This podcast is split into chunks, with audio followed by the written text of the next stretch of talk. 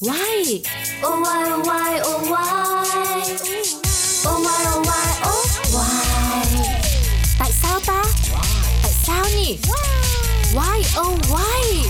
Chẳng ai thắc mắc. Oh, why? Vì sao sa mạc lại có nhiều cát?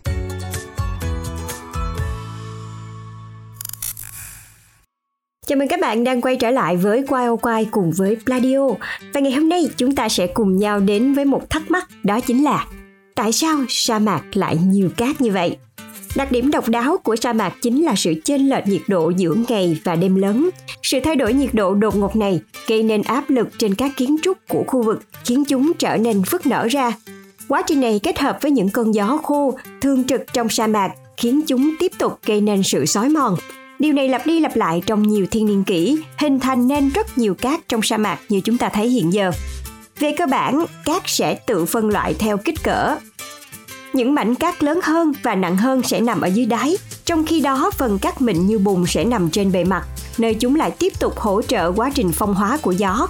Như vậy, cát trong sa mạc hình thành nhờ vào sự kết hợp của quá trình phong hóa của gió và điều kiện thời tiết đặc trưng của sa mạc với nền nhiệt độ thay đổi chênh lệch lớn giữa ngày và đêm. Mặc dù vậy, không phải sa mạc nào cũng có nhiều cát, chúng có thể được bao phủ bởi sỏi hoặc đá tùy thuộc vào điều kiện hình thành.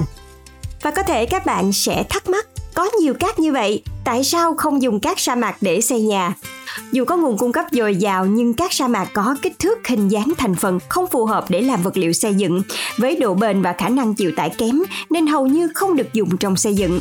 Cát có thể được chia thành 3 loại dựa trên kích thước hạt cát, đó là cát thô, cát trung bình và cát mịn.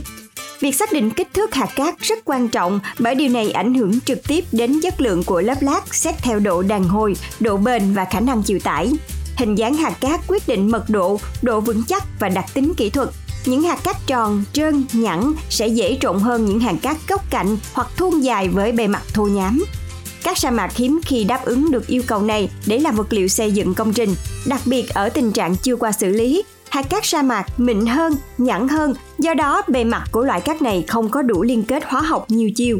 Nếu kích thước hạt cát quá nhỏ, vữa trộn sẽ trơn trượt và có độ bền kém. Nếu cát ở trạng thái khô, liên kết giữa những hạt cát cung cấp khả năng chịu tải khá lớn, nhưng nếu cát bị ướt, liên kết sẽ yếu đi và khi quá tải, các liên kết sẽ bị đứt gãy khiến lớp cát sụp xuống. Và đây cũng chính là lý do khiến cát sa mạc không được dùng trong xây dựng. Và vừa rồi là câu giải thích cho tại sao sa mạc lại có nhiều cát. Các bạn nghĩ sao về điều này? Hãy gửi lại suy nghĩ của các bạn cho chúng tôi nha. Và hẹn gặp lại các bạn ở những số qua tiếp theo.